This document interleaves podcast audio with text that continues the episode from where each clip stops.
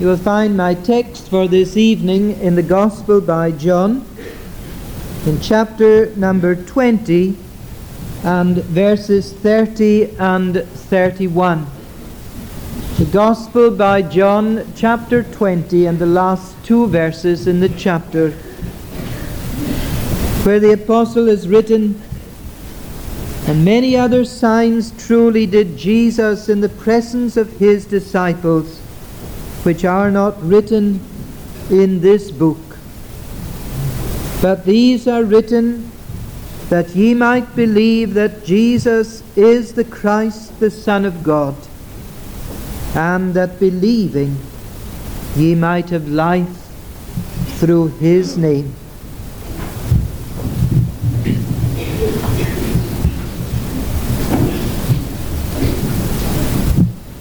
My friends, it's a great privilege for us to be with you here this evening and to share this time of fellowship around God's Word in this lovely congregation. And I appreciate very much the opportunity that is given to me to have this time of fellowship and of preaching among you and later on this evening of sharing with you in the congregational fellowship. Now, in the fellowship meeting after this service, I will be speaking more directly about the, some aspects of the missionary work of the church in which we are engaged. But I would like at this stage to bring to you the greetings of your brothers and sisters in Christ of the Free Church in Southern Africa. It is something I was asked to do when I came over here, that I would bring their greetings to you on every occasion when I had the opportunity to do it. And it's been my joy to do just that very thing. You know, I'm sure that it would thrill many of our people overseas if they were able to be with us this evening and to share in this service, to join with such a large congregation in Christian fellowship and Christian love. And I was just thinking before the service this evening that if there was something that you might like to do as a congregation for your brothers and sisters in the South African church. It might be for you to adopt a congregation or a district in our church over there and perhaps establish a particularly close relationship with them so that you would get to know them better through letters and so on which you could write to them and they would respond to you so that we would be drawn more closely together. Now, this evening, I want us to look together for some time at the text which I've chosen. I believe it's an important text for all of us, and I trust that you will give good heed to it because John tells us here why it was that he wrote his gospel. It so happened that this morning when I was preaching, my text was also from this chapter 20 of John, but not these words. And I was mentioning at that particular time that it strikes me as something very significant that the Apostle John did write his gospel. Because this gospel appears to have been written many years after the other three were already completed. And although John's Gospel is different in many significant respects from the other three, yet he goes over the same story, the life story of Jesus. And by the time he wrote the Gospel, the Apostle John was probably a, an old man who had time to reflect on all the events of his long and eventful life, He hadn't forgotten any of the details of his experiences with Jesus. He tells us in this chapter through the very specific language that he uses that there were times when God enabled him to see things in a way that perhaps Peter, for example, when it with respect to the resurrection, that Peter didn't seem to see perceptibly at the beginning. John would take no credit to himself for that. The Spirit reveals things in the way that he wants to reveal them. But John, obviously, under the constraint and guidance of the Spirit, was led to record the events that we have in this Gospel for a very specific reason. Applying the Gospel in a very forceful yet winsome way. And this is what he says when he comes to what probably originally was his conclusion before he added more to the gospel. Many other signs truly did Jesus in the presence of his disciples, which are not written in this book.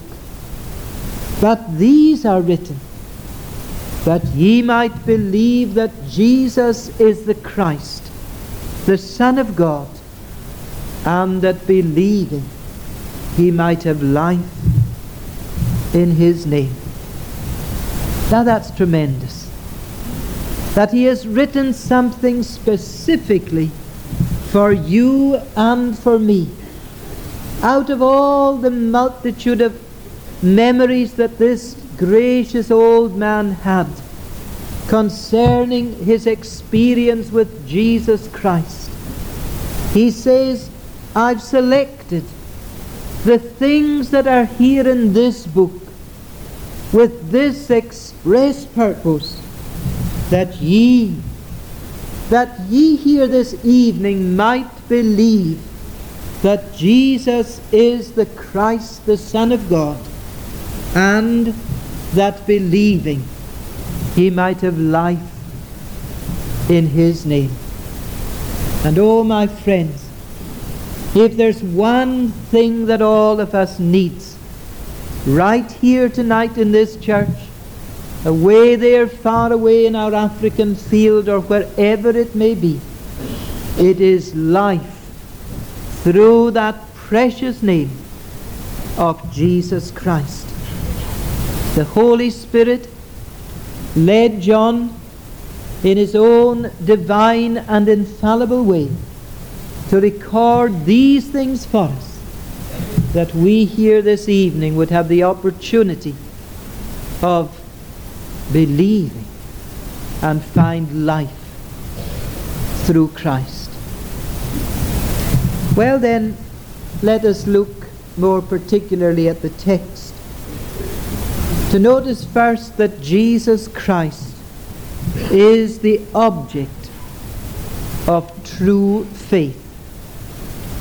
These things are written, says John, that you might believe on the Lord Jesus Christ. Now, he is not directing us to any set of doctrines or to any number of rules. Here, he's directing us to a person. He's directing us to the most gracious, the most wonderful of all people who has ever lived. And he's asking you to come and to, to consider him, to consider Christ. And in looking at Jesus and thinking through all the implications of his life, and what he did and what was done through him, to believe on him and find life. There is a story that thrilled my own heart when I first heard the words towards the end of the year before last, 1985. No, towards the end of 1986, just last year. And It's a story that I've told in different places where it's been my privilege to speak about the mission work. The story of an old woman. She couldn't read or write. She's from a little village on top of a hill. It's called Bebula. And if you go there to Bebula any day, you'll see people going about their ordinary business hens, pigs, goats, and sheep, and cattle mixed up with them. You'll see women going about in heathen blankets. You'll see the men going about less purposefully, usually, than the women in dungaree suits and so on, like you see men going about with here. And this woman came under the sound of the gospel in our little congregation there, and she was brought to faith in Christ. I didn't know her well. She came to the session towards the end of last year asking for admission to the Lord's table. And when I was asking her questions, I was beginning to wonder just how much of a grasp she had of spiritual things. And I asked her this question What part has Jesus Christ played in your salvation?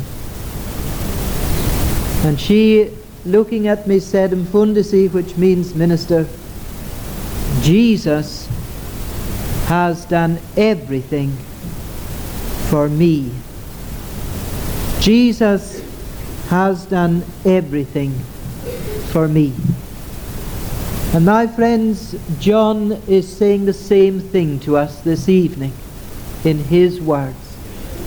He's asking you and he's asking me to come and to behold Christ.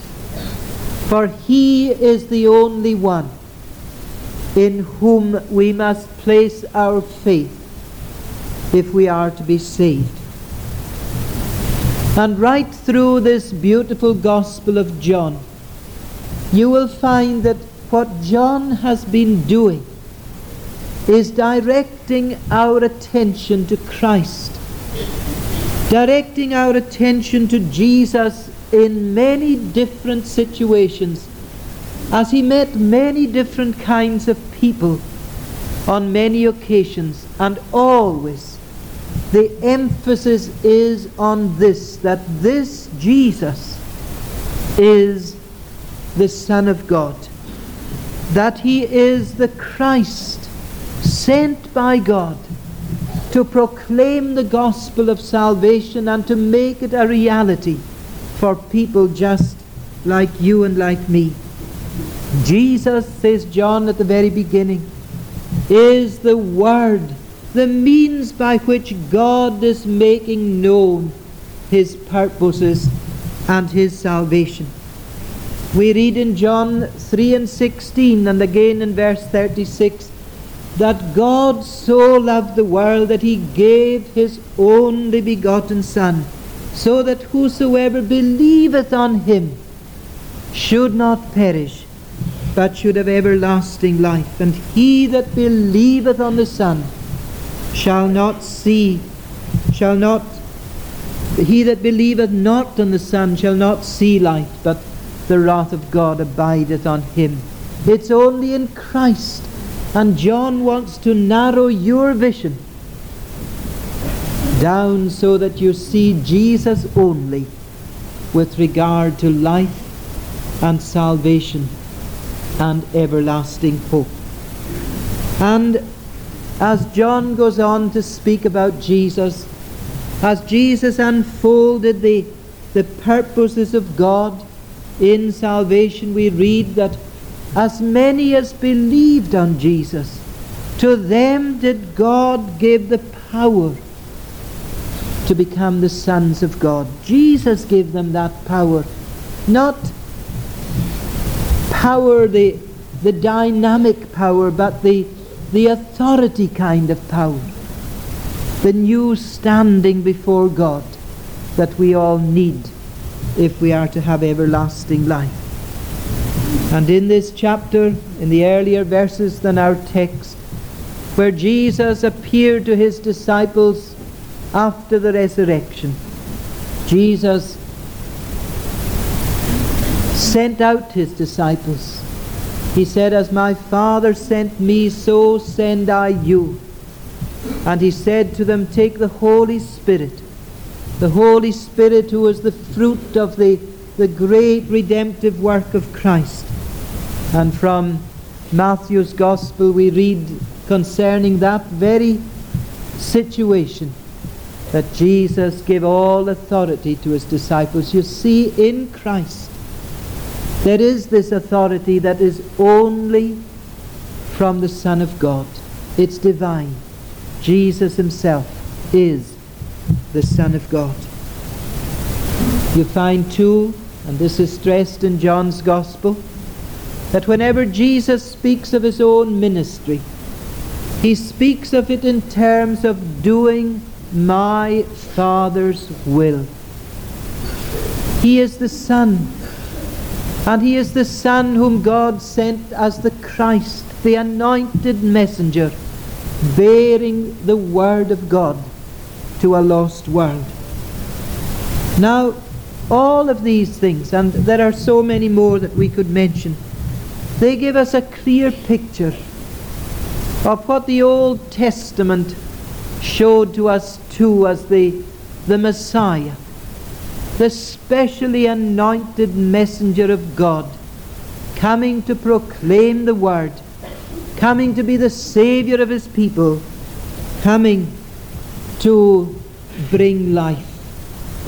And my friends, this evening, John is asking us to look at Christ and knowing that he is the Son of God, to believe on him and find life through his name. The African people amongst whom we work are very family conscious. And in their family structure, the father is always superior to the son.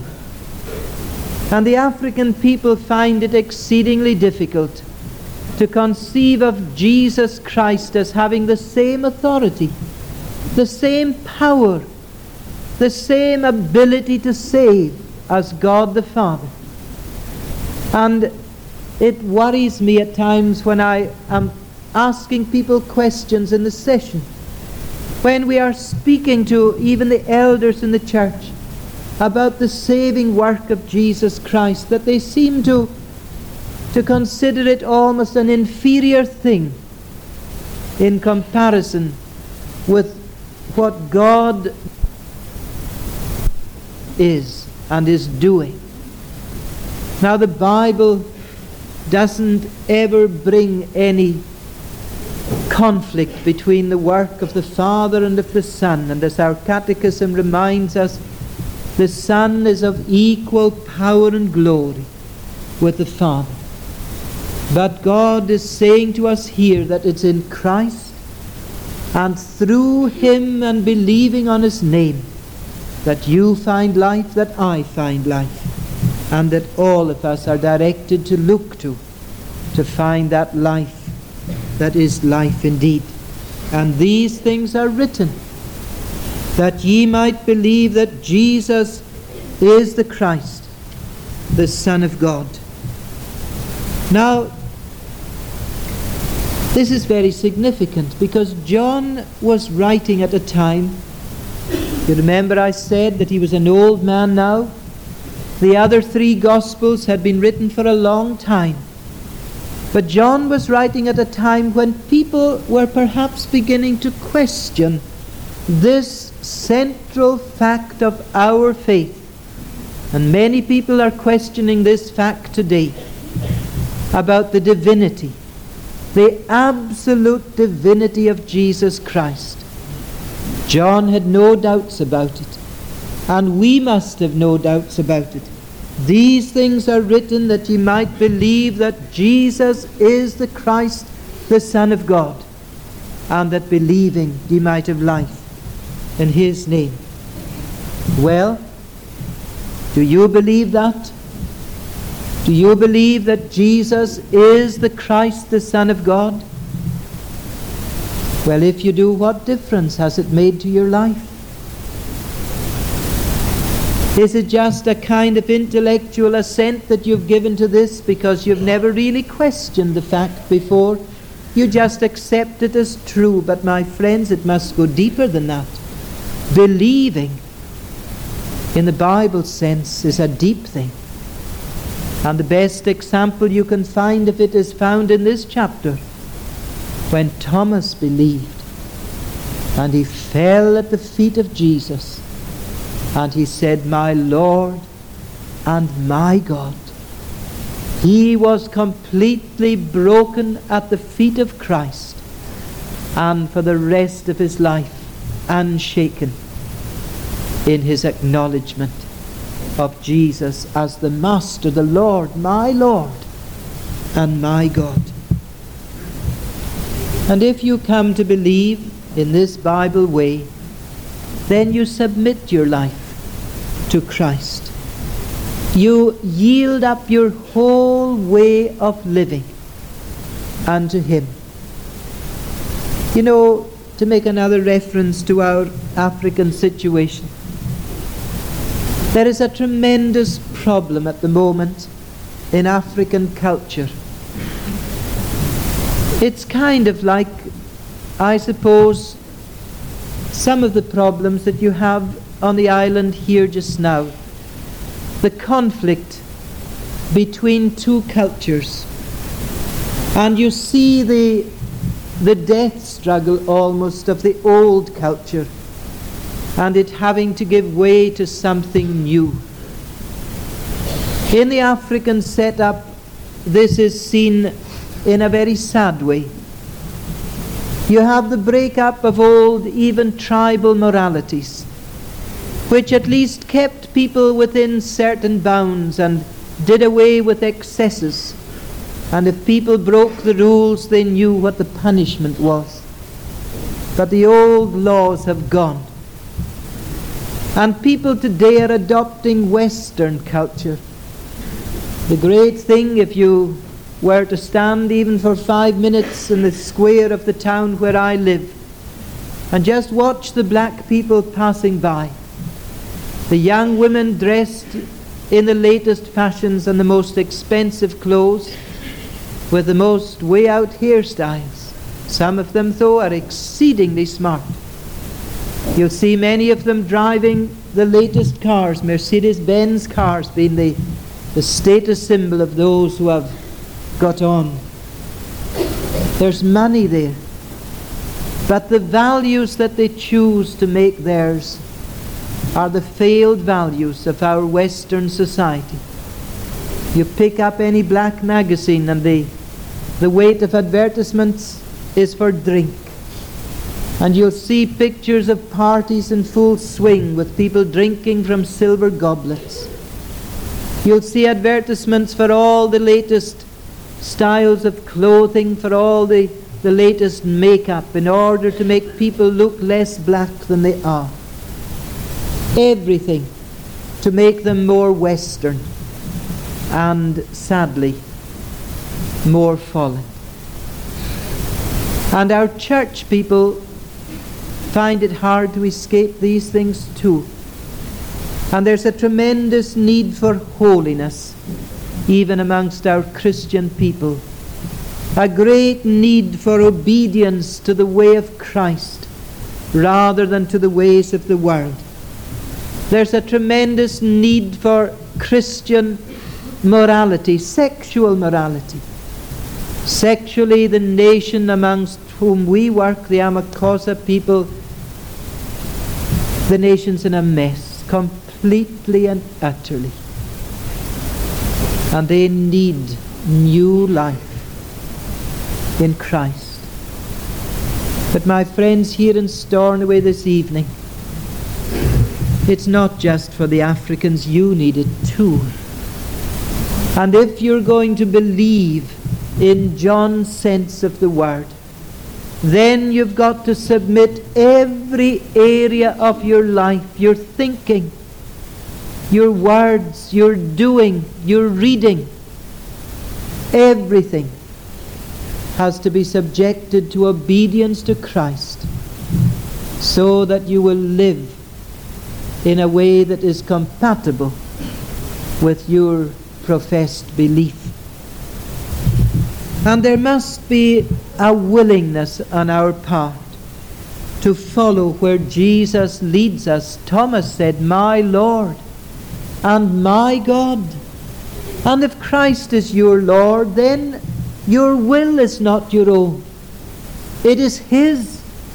And what He wants you to do must be the goal of your life. The way that He wants to take you in life must be the way that you must go. You know, some people would like to believe on Jesus but to keep it quiet.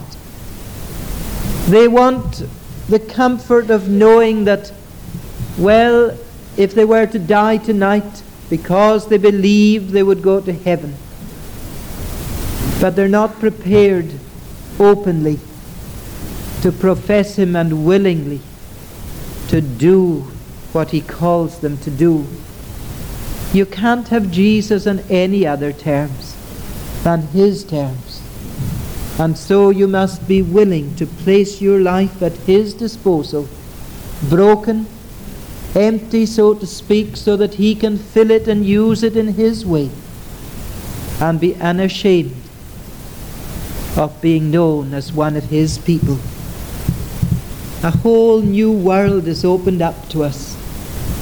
A new world of living when we give ourselves to Christ.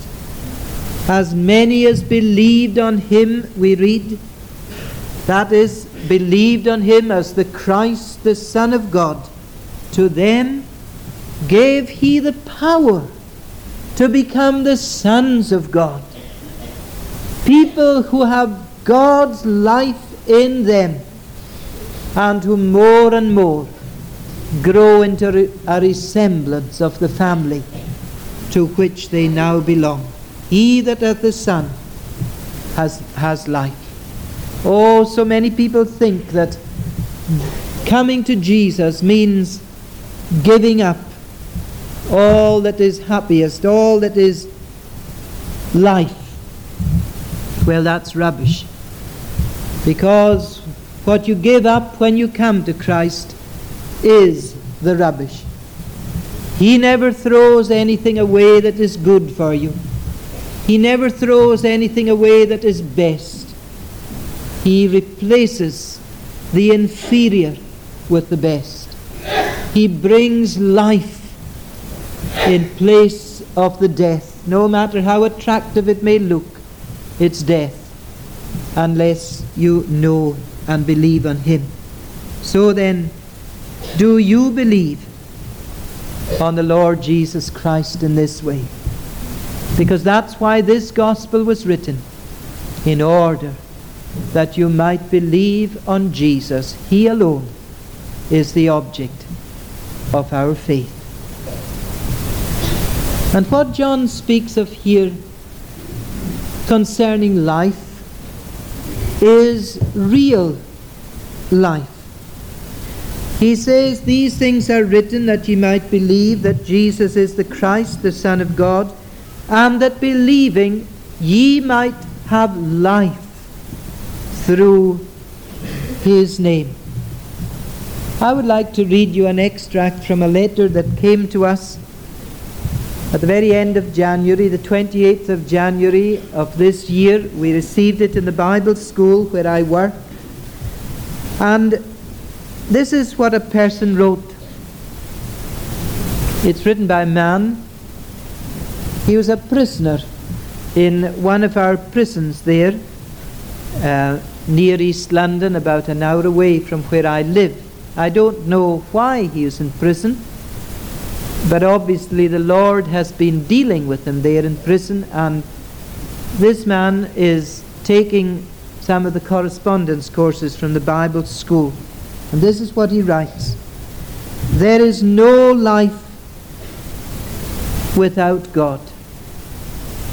Without God, life will have no meaning or no aim. It is only God who has a meaning for life and leads it to happiness and forgiveness. And we get all that when we give up ourselves to Him.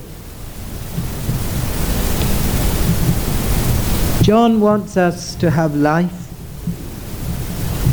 And in the land where we work, every day you read of people who are causing commotion in the country in the name of liberation, in the name of freedom, in the name of a new life for the people. But, friends, there's only one way that we can find it at its deepest and most basic level, and that is in Christ. And as people say that it is in Christ that we see a new Africa, so it is in Christ that you can have a new life, and only in Christ. And that's why John directs us to Christ this evening. And that life for your soul and mine lies in Jesus. And we find it when we come to faith in the, His name. Now, in this gospel, we meet a, a great array of people. It's lovely to look through this gospel and see all the different people whom Jesus met in the course of his ministry as John introduces them to us. Very different characters. A good man like Nicodemus, a bad woman like the Samaritan woman, a hopeless man like the man lying for year after year after year at the pool of Bethesda. The people who came in thousands to listen to Jesus and he fed them by the Sea of Galilee. A man who was blind from birth and who was made to see. Mary, Martha, Lazarus, ordinary folk living in a little town called Bethany.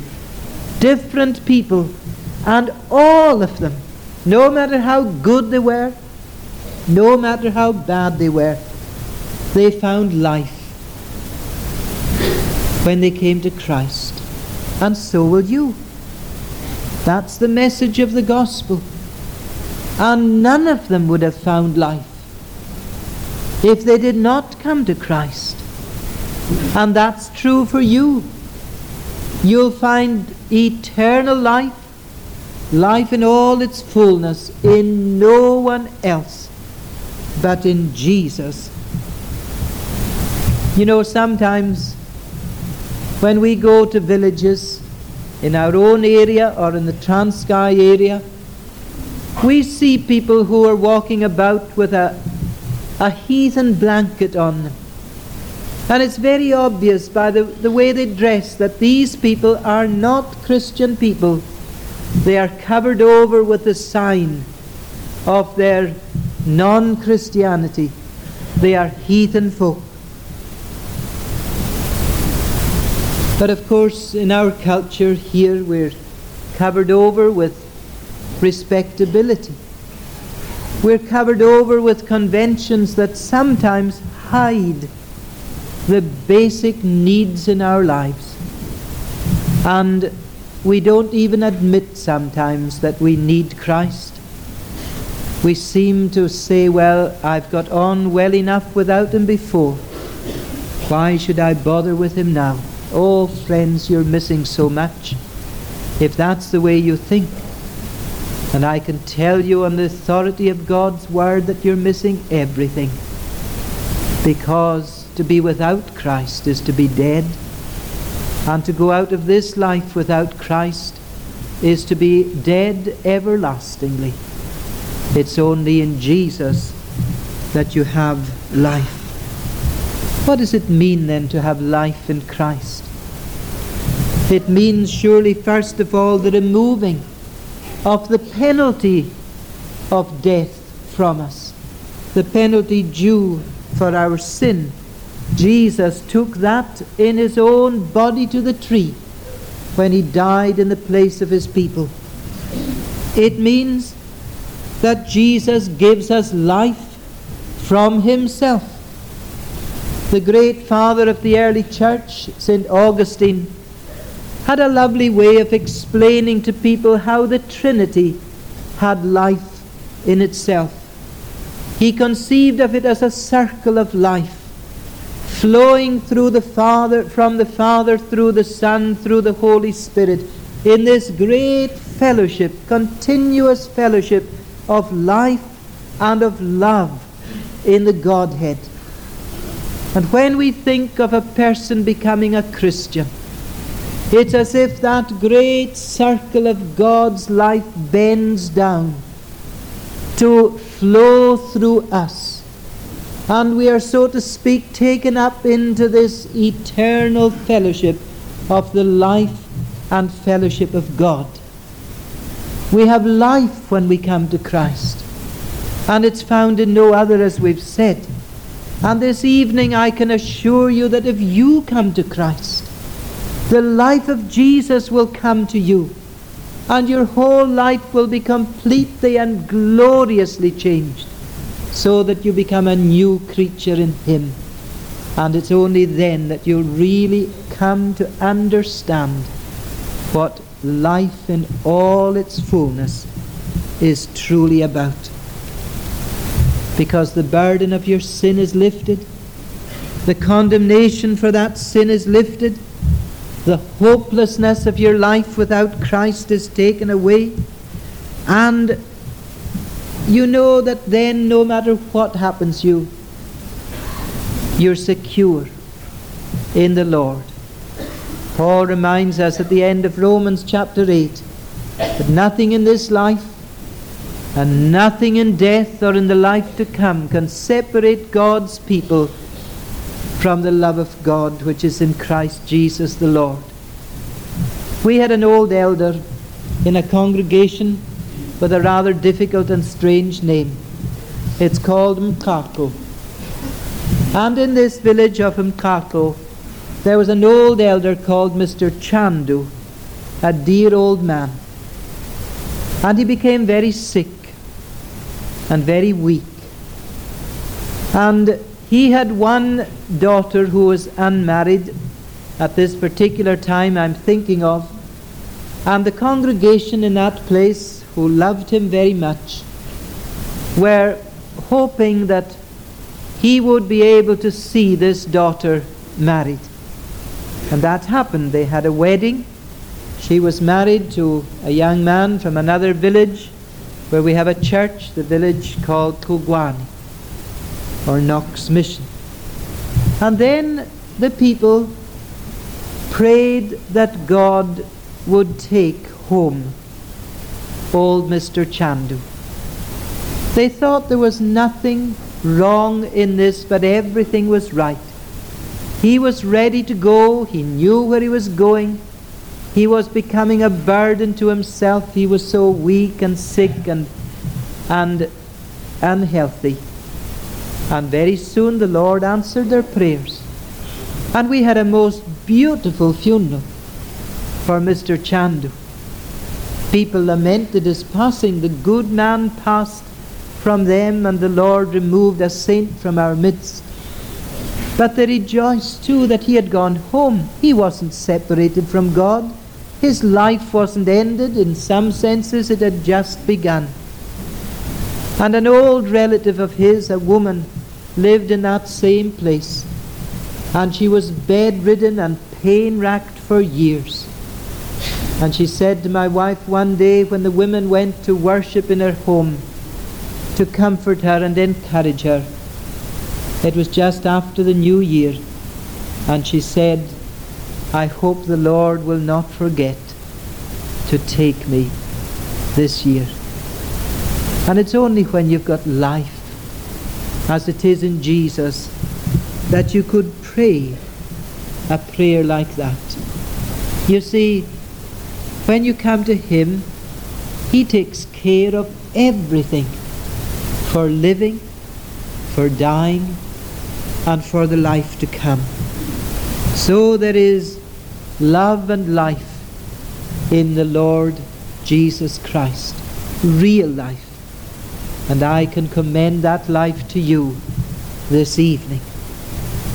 But finally, just let me stress this again.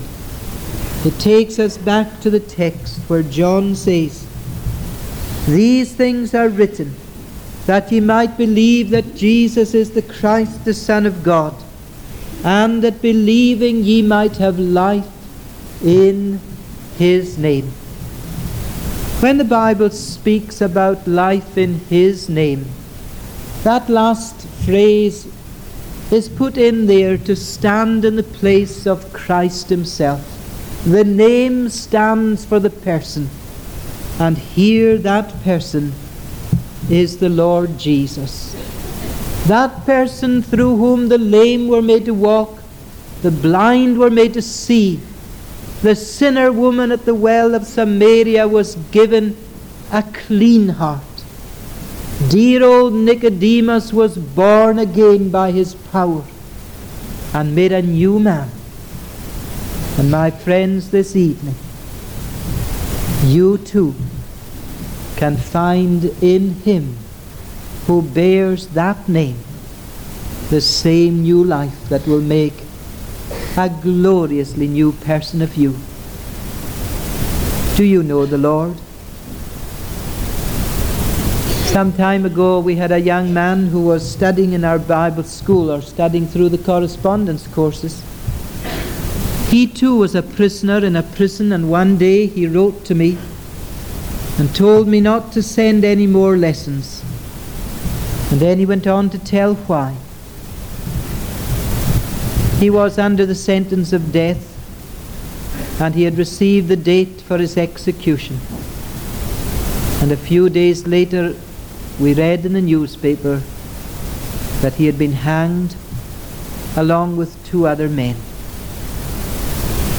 It gives one it gave one's heart a strange turn to read that little notice in the paper.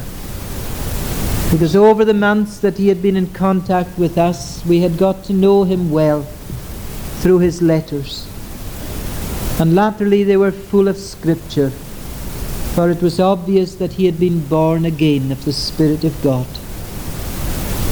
And shortly after he was put to death with these two other men, the chaplain of the prison came to see me at Dimbaza to tell me about what had happened. And he said, That man died believing in Christ. And through him, the two other men who were executed on that day also went to their deaths as believers in Christ. It was just like the thief on the cross, and that day they went to be with the Lord in paradise. Now I'm sure that you're not in the same situation that they were in, nor is there any crime to your record such as the horrible things that were in their record. But I can tell you this that you need the same Lord and the same Christ who gave new life to them will give new life to you this evening if you believe on His name.